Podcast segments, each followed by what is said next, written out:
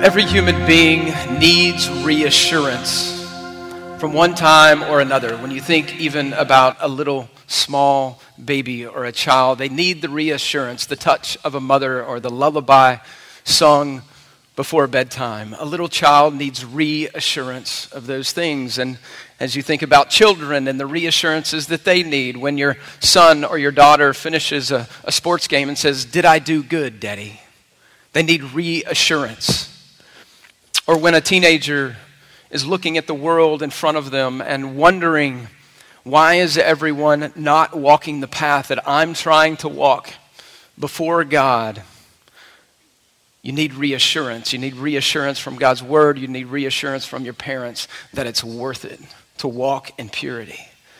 And when you think about marriage and the covenant of marriage that you made with your spouse, if you're married here today, and the vows that you made and the promises that you made, and you're a few years into marriage and you're wondering if your spouse is going to keep those promises to you, that is covenanted with you, that desires to keep promises with you by their actions and by their words. We need reassurance, even in marriage. We need reassurance, many of us, about our jobs right now when you go into work and you wonder during this pandemic and crisis economically, am I going to have a job tomorrow?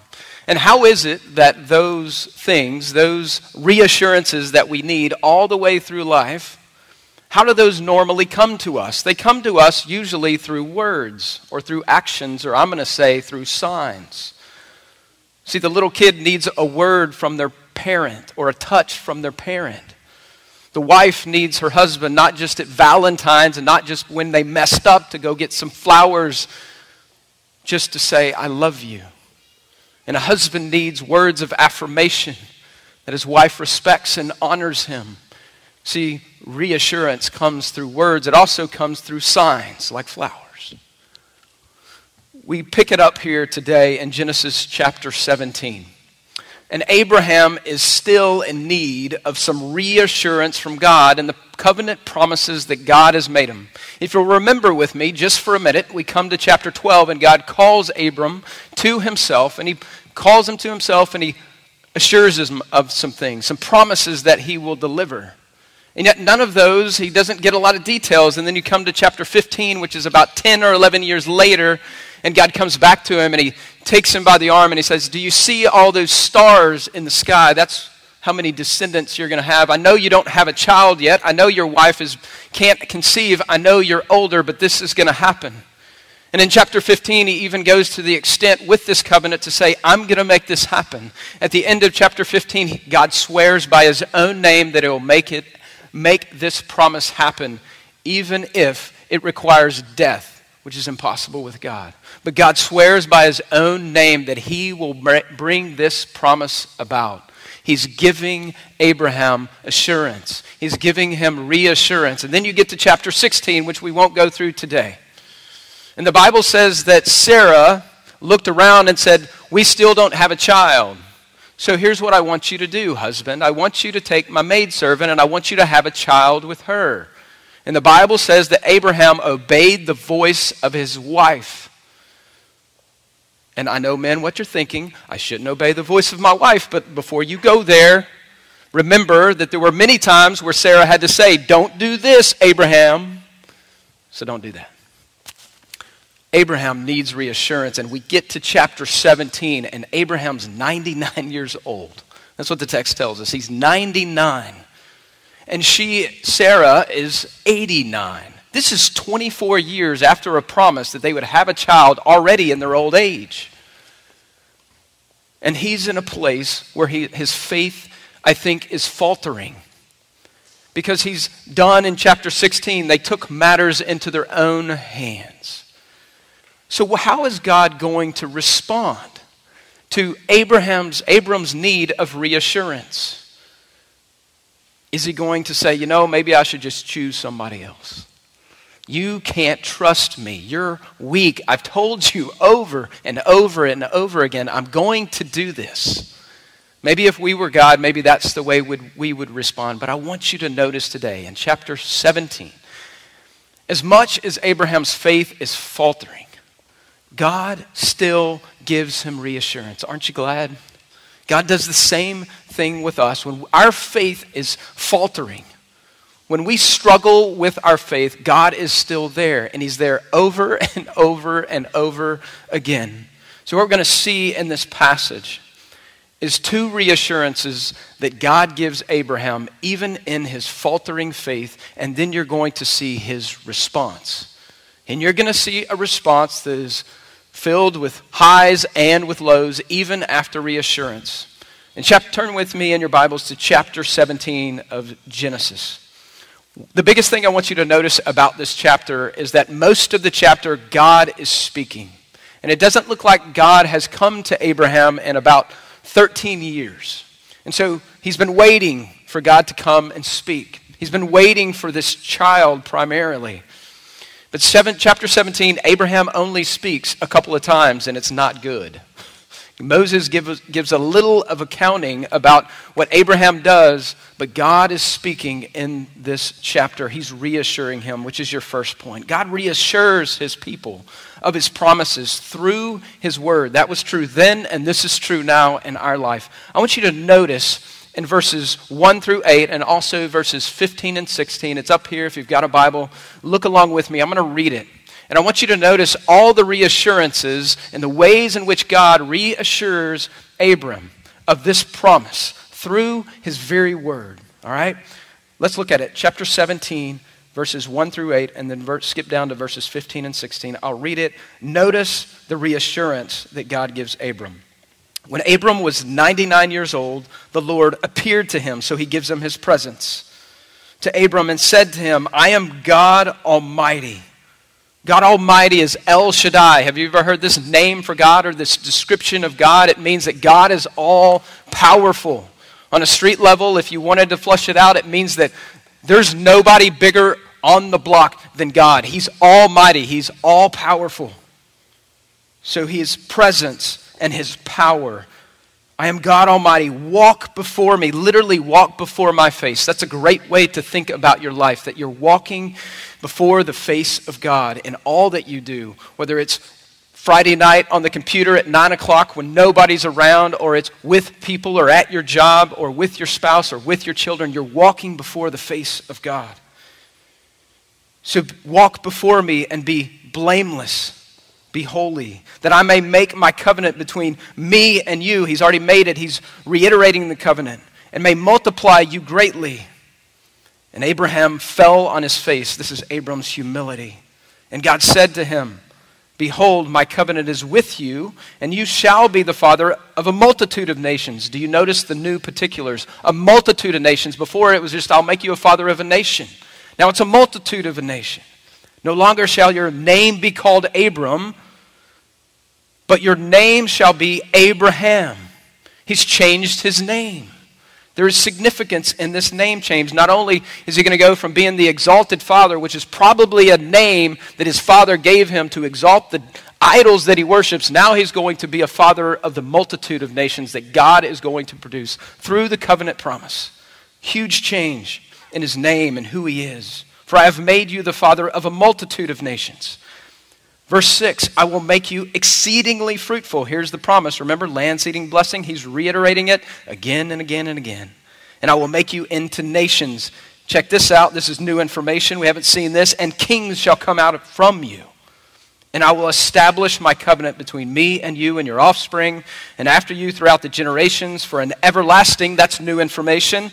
This is going to be an everlasting covenant to be God to you and to your offspring after you. And I will give to you all of your offspring after you, the land of your sojournings, all the land of Canaan. Here it is again, an everlasting possession. I will be their God. Scroll down, verse 15. And God said to Abraham, Abraham, and as for Sarah, your wife, you shall not call her name Sarai, but Sarah shall be her name. And she also, in verse 16, as a part of this, will be the mother of kings and peoples that come from her. The name Sarah means princess, and she will produce kings. Do you see all the reassurances?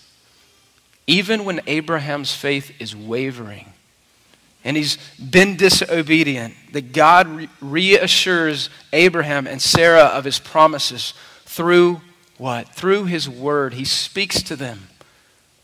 He talks to them. He tells them about his presence and his promises and his power and his new, their new position and these new particulars to the promise. That would be incredibly encouraging to me if I'm Abraham and I'm waited 24 years, especially for this son to be born or this offspring to happen.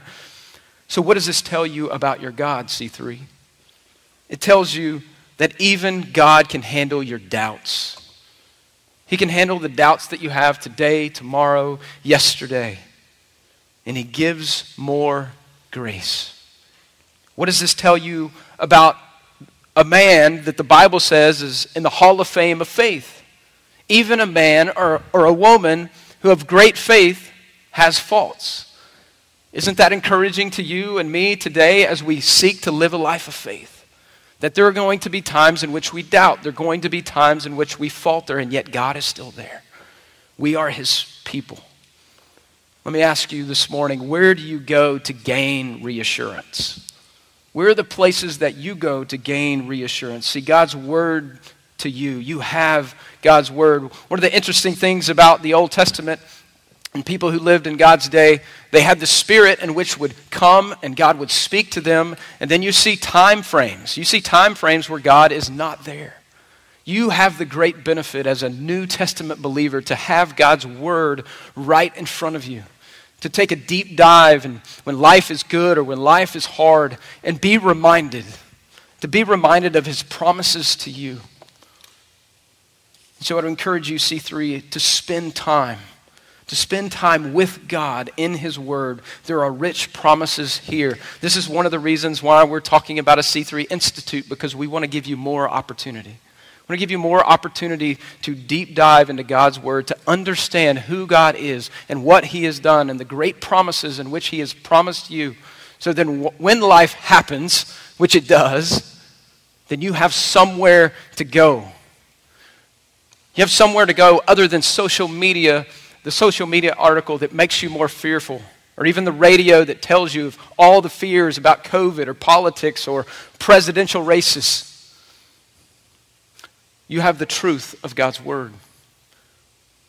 This is our truth. This, this is the truth of God's Word that you have to reassure you of who God is and what He has done. So we have God's Word. So God comes to Abraham and gives him His Word and gives him all these reassurances, but He's going to do something else. Look at verses 9 through 14. He's going to give him not only His Word, but signs. A sign so that he would be reassured day by day. He would be reassured of the promise. Just like you need reassurance from other people in your words and signs, God's people need reassurance. And so, second point is this God reassures his people of his promises through covenant signs. That's your second point. Let's read verses 9 through 14 here. This is glorious. A lot to unpack here, but this is glorious. I'm going to give you some lunch conversation with your kids about circumcision. So there you go. And God said, that was meant to, never mind. God said to Abraham, As for you, you shall keep my covenant. And so God's going to pull this covenant off, right? But there's still covenant responsibilities that God's people have to keep. Keep my covenant, you and your offspring, after you throughout their generations. This is my covenant, which you shall keep. Second time he said it, between me and you and your offspring after you, for, so for future generations. Every male among you shall be circumcised. This is the sign. You shall be circumcised in the flesh of your foreskins, and that shall be a sign of the covenant between me and you. And then he gives a bunch of details about when this is supposed to happen and who it's supposed to happen to. On the eighth day among you shall be, you shall be circumcised, every male throughout the generations, whether born in your house or brought, bought with money, so servants who have come from any foreigner who is not of your offspring, both he who is born in your house and he who is brought with your money shall surely be circumcised. So anybody in the family, anybody in this family, so shall my covenant be with you in the flesh, an everlasting covenant. Any uncircumcised male who is not circumcised in the flesh of his foreskin shall be cut off, note that word, from his people.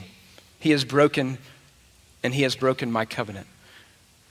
Moses calls this, God calls this a sign, circumcision, a sign. You, you and I understand signs of covenants. We understand that if, if you are married, you likely, you should, men, have a wedding ring on your finger. What is this wedding ring symbolize? What is it a sign of? It's a sign that you have covenanted and made promise with your spouse, and you wear it as an outward symbol of something that you've done before your spouse and before God.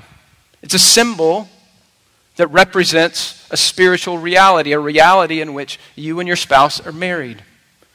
And so we understand signs, a wedding ring. We understand signs when we get in our car and we leave here. There's a stop sign, there's a symbol that tells us to do certain things and not do other things.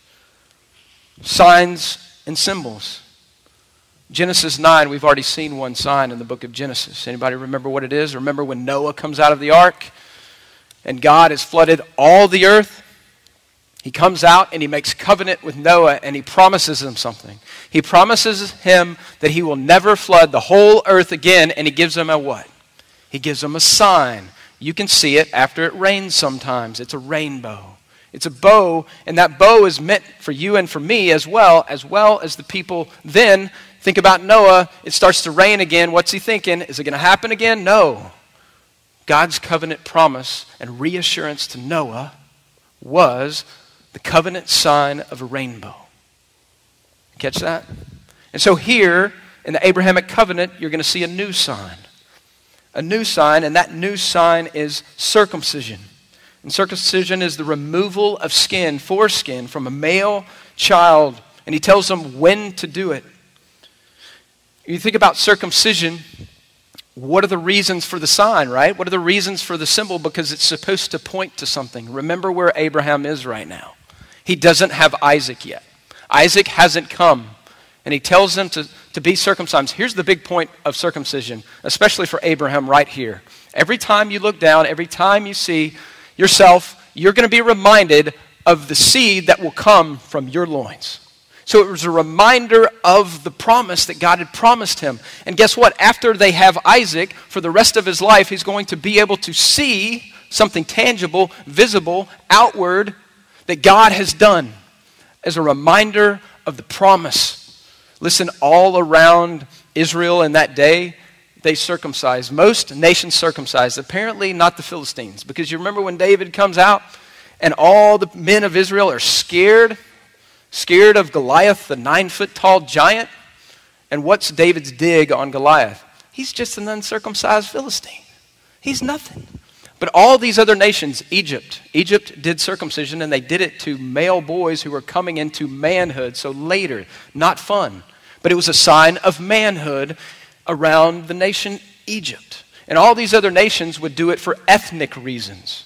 Ethnic reasons to separate them from others. You see this in some countries today and um, the jungles of South Africa that there are physical signs that represent ethnicity or people groups. But here's the thing I know you think of the guy in the yarmulke, right, who does the circumcision at the hospital, and you're thinking when you leave, like, we're good because the Jewish guy did it, right? Another attempt. I'm going to wake up this morning. I thought that, but it's not ethnic. I know that's what we think about circumcision. We think Israel, we think the guy in the yarmulke, but it's not ethnic. It's a reminder of this great promise that God has made to Abraham that he's going to keep. And it's a reminder for all of Israel that God's going to keep this promise of this, these great nations that will come out of Sarah, the woman, the miracle child that comes out of Sarah. You catch that? So that's the first reason. There's a couple other reasons. So it's the promise. But also, when you think about the symbol, sorry, you, this is probably more than you want to think about circumcision. All right? But we're going to go here. The, the second reason is this there's a mark it marks out what does God say about his people? They're supposed to be holy and blameless. So it sets them apart as a nation. It's a mark to set them apart and last. When you think about circumcision, it says th- there's a physical cut in this. There's something that has to happen physically. Here's the thing when doctors talk about circumcision today, and there's the pros and the cons of uncircumcised or circumcised, they talk about cleanliness. And there is a real sense that the nation is set apart. There's laws in the Old Testament about cleanliness, and so I think this is a part of it. But notice something. In the New Testament, in the New Testament, when you think about the sin nature in the New Testament, what is the phrase that New Testament writers use? They use the flesh. And what are we supposed to do with the flesh? We're supposed to cut out the flesh the sin nature, right? We're supposed to wage war against the flesh. So not only is this about the promise, not only is this about set apart people, but we're supposed to live cut off, set apart lives of purity and cleanliness as believers in Christ. We are supposed to be sanctified. And so that's the message of the symbol or the sign. You with me? So those are three things, at least three things. And maybe you're saying, okay, that's great. That's the nation Israel. But um, I live in the new covenant. What does that mean for me? And here's the thing we've got Baptists, we're a kind of Reformed Baptist church here. We've got some Presbyterians in here, and so we may have some differences in how we think about this. But is there a sign of the new covenant? Are there signs or are there things that correlate for us as new covenant believers, people of the promise of Christ? And I don't think the New Testament comes that far and says these are the signs specifically, but surely Paul says these things correlate. Circumcision correlates to baptism. We also see the correlation in the New Testament sign of communion. The two ordinances that this church walks through. So you just took the cup. The cup, you can argue, is a sign, it's a symbol. Okay, that's, we don't believe that that is the body and blood of Christ. That's a different church. All right? We believe that it represents the shed blood of Christ. Remember what Jesus said about taking communion. He said, This cup represents what? The new covenant in my blood. So take as a remembrance. So, see it? Symbol, meaning.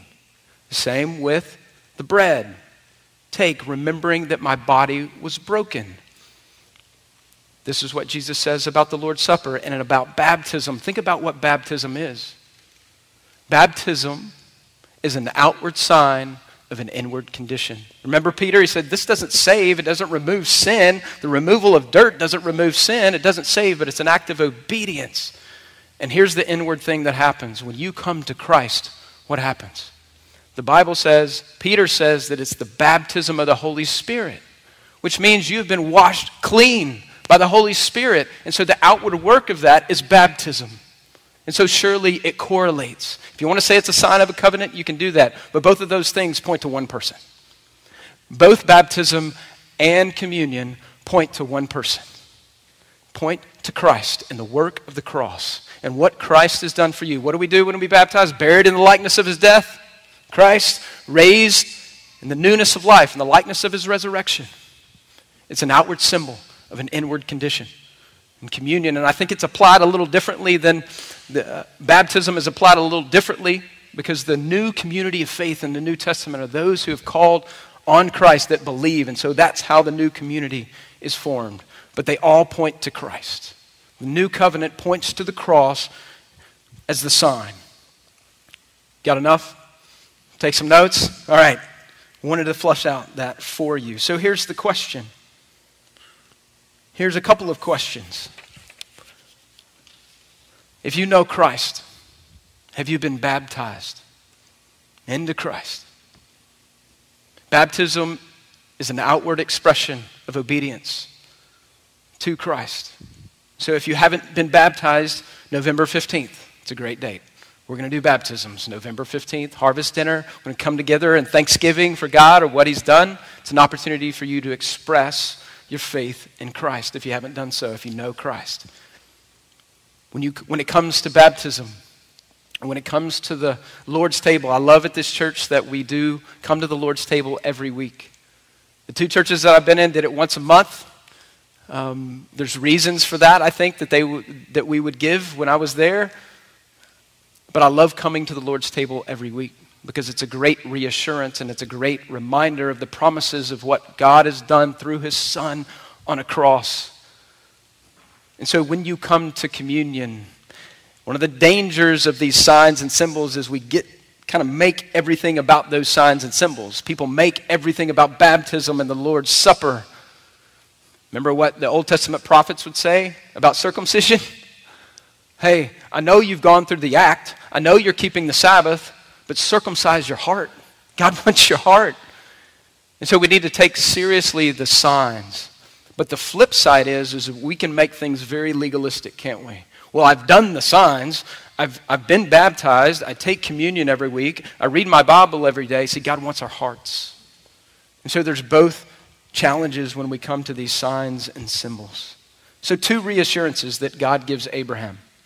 He gives him the reassurance of his word and all these reiterated promises, even when his faith is failing. And he also gives them covenant signs. So, what is Abraham going to do?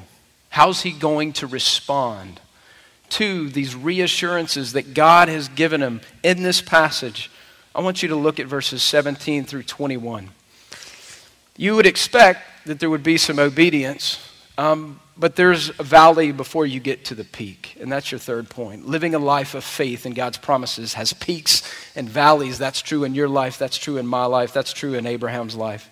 See, the first time, I, I said this earlier, but the first time you see Abraham open his mouth in verse 17, after he hears how the promise of this child is going to come, that it's going to come through his wife who can't conceive, what does he do? This is a valley, right? Verse 17 Then Abraham fell on his face. He's done that before, but he was worshiping. Now he's laughing.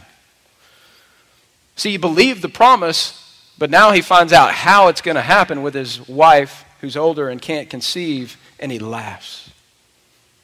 And he said to himself, Shall a child be born to a man who is 100 years old? Shall Sarah, who is 99 years old, bear a child? So you see his doubting after all these reassurances, y'all, do you see all these reassurances? He's doubting. He's like, you and me.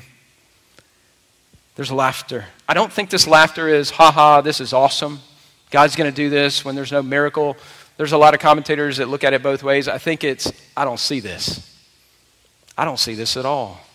How's this supposed to happen? There's laughter. What's God's response? Again, does he slam him? He doesn't. He gives him more, gives him more information. Sarah, your wife, shall bear you a son. This is what's going to happen. And guess what he does? He gives him more information. and his name will be Isaac. What does Isaac's mean? This is some humor here. Laughter. You laughed, I'm going to name him Isaac. And I know other people are going to laugh too because we're really old and we're having a child. And how does that happen? And he names him Isaac. He tells him his name. He gives him more information. And he also says, a year from now, Isaac's going to be born. And that's exactly what happens. So a couple of months later, he's conceived. So instead of God ripping him here, he's direct with him here. But instead of ripping him here, he just gives him more information. He gives him more reassurance. Aren't you glad? When your faith is failing and faltering and you're saying, ha, whatever, God, how are you going to pull that off? How are you going to Give me a new job. I just lost my job. I don't know where to look. My kids aren't obeying the way in which I want them to, and their life is going a direction I don't want them to. My marriage is blown up. Is it laughter or is it I'm hanging on? God's word gives us promises. So here's what you see you see the laughter, but response is God still giving him more. You know, I, I kind of think when I read this, I think about that old, old movie, and this is dating me, Groundhog Day. Anybody seen it? Bill Murray? Wakes up, it's a new day, handles it different. That's what, when I read Abraham, I'm like, man, didn't you just hear? didn't you just hear what God just told you? It's like he woke up the next morning and it, it's like it wasn't there. All these reassurances wasn't there. But that's you and me. I can think of times in my life and I look back and go, man, God, through His Spirit, let me believe something that was risky and was hard. And He came through. And I put my trust and faith in Him, and other times it just fell on my face. Are you trusting in the promises of God and what He's promised you? And then you see the second part of his weak faith. Abraham said to God, Oh, that Ishmael might live before you. What is he saying? He's saying, Hey, I've already had a child. Why can't, why can't Ishmael just be the promised one? Isn't that the way that we act too sometimes with God's promise? Hey, this is real convenient for me. And this would work out better. Let me help you, God, come up with the plan. Because my plan's a lot easier and it's a lot more comfortable. And God says, no. He's very direct here. He says, no. The child will be Isaac, not Ishmael. This is just a note for you to know, but this is exactly where Christianity and the Muslim faith diverge. Muslim faith believes that Ishmael is the son of the promise.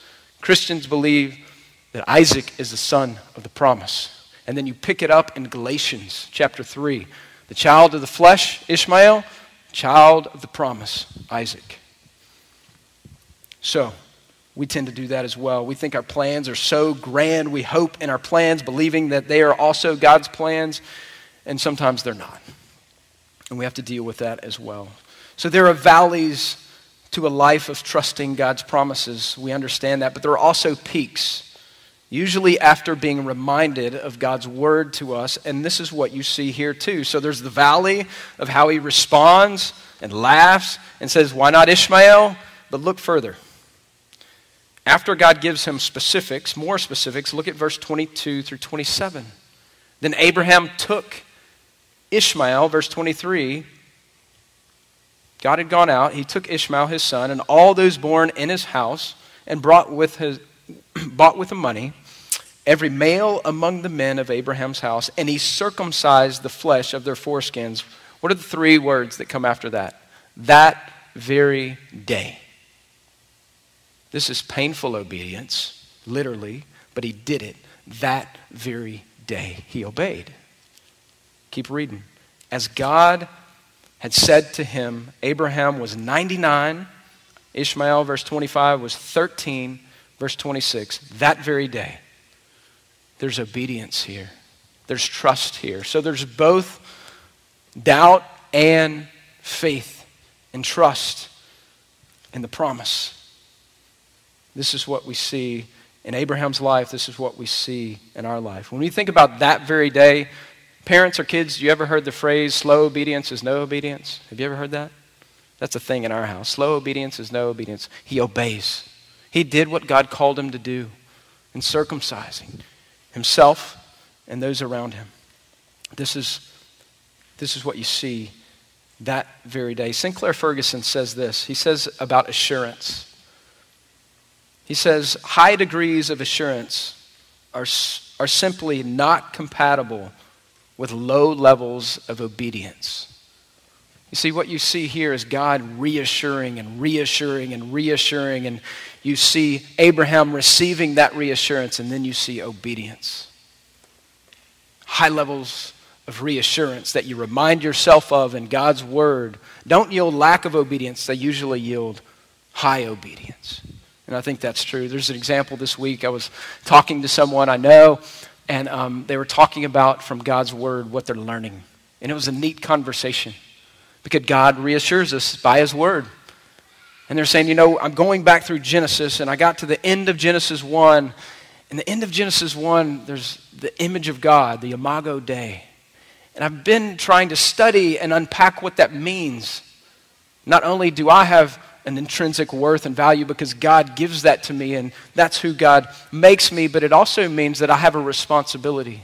I have a responsibility to other people who are made in the image of God as well in the way that I speak, James 3, in the way I interact.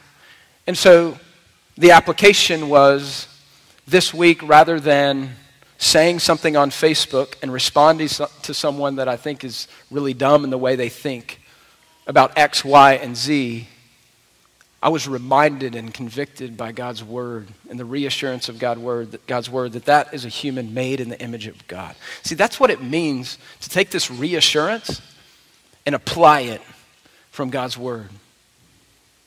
To apply it in God's word.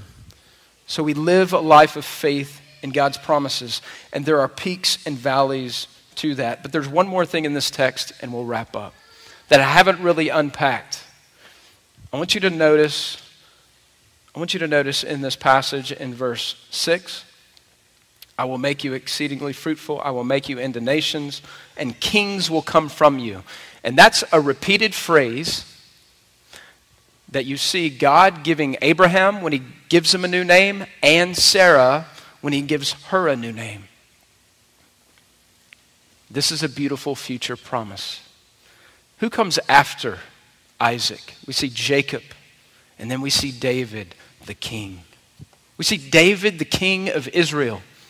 And in 2 Samuel chapter 7, we see that there will be a future king that sits on David's throne that is eternal, that is everlasting, pointing to the person of Messiah, the person of Christ. And then in Psalms 110, you see the same thing that Messiah will sit on the kingdom of David, this king. So here's the promise. Remember Genesis 3? There will be a seed from the woman who will crush the serpent's head. And you see that line, that scarlet thread, we've talked about this a little bit, through the line of Seth, through the line of Noah, through the line of Shem, through the line of Abram, Abraham, Isaac, David, Messiah. That's right. He's the King of Kings. He's the Lord of Lords. And so, if you want to see these promises fulfilled, ultimately they're fulfilled in Christ. So, here's your point. And I'll wrap up. C3, Christ. Christ is your full assurance. He is your reassurance. He is the substance behind all the signs and the symbols that God gives us, both in baptism and communion. And He is the Word. He is the Word made flesh who dwelt among us. And all of God's promises are yes in Him. So, your full assurance, if you're looking for assurance in your faith, if you're looking for reassurance in your faith, Jesus is the full assurance of your faith. That's your takeaway. Hebrews 10, which we read in the beginning, says it this way Hebrews 10. I want to reiterate this truth and the application of this truth. Hebrews 10, 19 through 23. Therefore, brothers, since we have confidence to enter the holy places by the blood of Jesus, by the new and living way that he opened up for us through the curtain, that is, through his flesh, and since we have a great high priest over the house of God, let us draw near. Here's the, the, the response let us draw near with a true heart and full assurance of faith because of Christ with our hearts sprinkled clean from an evil conscience and our bodies washed with pure water. Here it is let us hold fast to the confession of our hope without wavering. For he who promised is faithful. If you need reassurance, whatever it is in your faith, Jesus is the answer to that full assurance that you need. He's the Word, He's the substance, He is our hope in life and death. Let me pray, and then we're going to sing about the hope in Christ that we have in life and in death. Lord, we thank you for this passage. We thank you uh, for the example of a man of faith who both demonstrated faith and also demonstrated weakness and fault. And thank you for the encouragement that is that you, as we read this passage, we are so encouraged. We're so encouraged that you hang with us. That even when our faith is failing, even when we fall into sin, you are there that you care for your people and you help your people up and you help your people see the beauty of the promise. Thank you, Lord, that we live in a day that we can see and look back upon Christ, whose body was broken and his blood was shed for us, who has changed us from the inside out. And we have signs and symbols that point us to that. But Christ is the substance, that he is the guarantor of the new covenant in his blood. Lord, we thank you for Christ. We thank you for the full assurance of faith we have because of him. Lord, I pray for us that our hope, as we're about to sing, really in life and in death, is in Christ, the risen Lord. In Jesus' name.